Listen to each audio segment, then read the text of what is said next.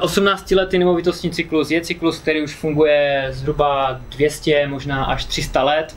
Eh, vznikl v Birminghamu v Anglii, kde lidi se začali kolem hospod zhlukovat, začali si pomáhat mezi sebou, půjčovat si peníze tak, aby ten druhý měl vždycky v nějaké skupince, bylo lidi, já nevím, 10, 20 lidí, malé skupinky tvořili a půjčovali si tam mezi sebou peníze a pomáhali si i stavět vlastně tím svoje vlastní bydlení.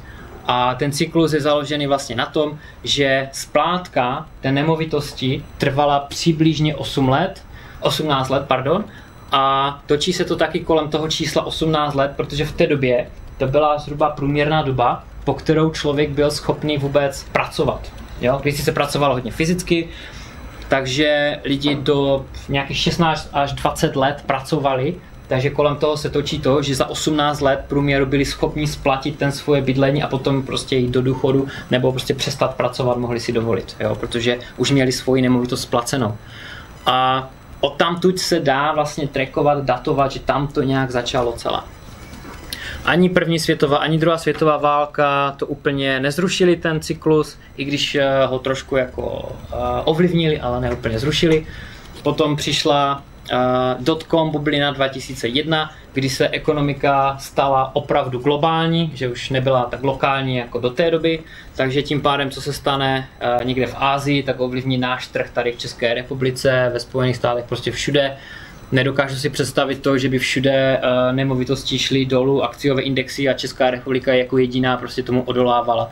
Takže to jsme mohli vidět vlastně i v roce 2009, 10, 11, když ceny nemovitosti šly dolů jo, ty oblasti. Proč to tak je, že v té druhé fázi rostou víc nemovitostí, které nerostly v té první? Je to způsobené zvaným ripple efektem, že vlastně e, lidi už na to nemají v té Praze, v tom, v tom Brně a začínají si hledat to svoje bydlení anebo investici někde jinde, mimo to město a pomaličku jdou dále, dále. Když jsem četl v posledním měsíci nebo dvou e, hospodářské noviny, tak to je přesně to, o čem oni psali. V Praze e, se začíná nemovitostní trh utlumovat, najednou půl hodiny od Prahy je tam developerský boom, jo, developeři tam skupují pozemky, začínají tam stavět eh, domy ve velkém, začíná to tam všechno se zvedat a tráhnout a to je právě ono, že zhruba půl hodinky až hodinku od těch měst v dojezdové vzdálenosti ty města, ty místa začínají prostě růst potom na ceně. První fáze je zajímavá hlavně tím, že musím říct, že já náhodou úplně jsem koupil svoji první nemovitost, bylo to v Manchesteru a byl to rok 2013, to znamená ještě v té první fázi, úplně náhodou, když jsem si říkal, že ve svém podnikání už tam jsem na stropě, už to nemá kam růst ta firma, už by mě to ani nebavilo mít 300 nájemníků, to už prostě nebylo pro mě. Tak říkám, budu ty nemovitosti kupovat a zrovna to bylo v této době.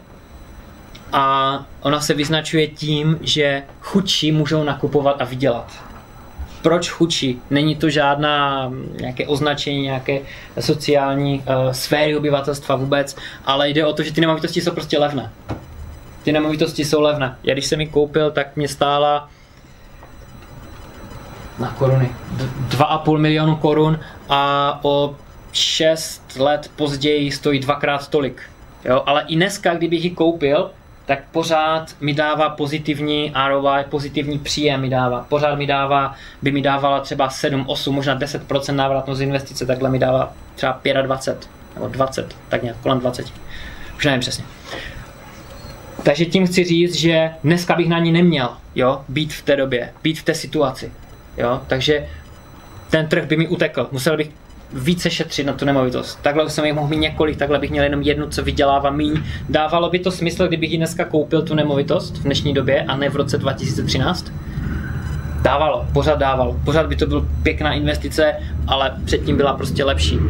Proto čím dříve se člověk rozhodne, že bude investovat do nemovitosti, tím udělá líp. Tím udělá líp.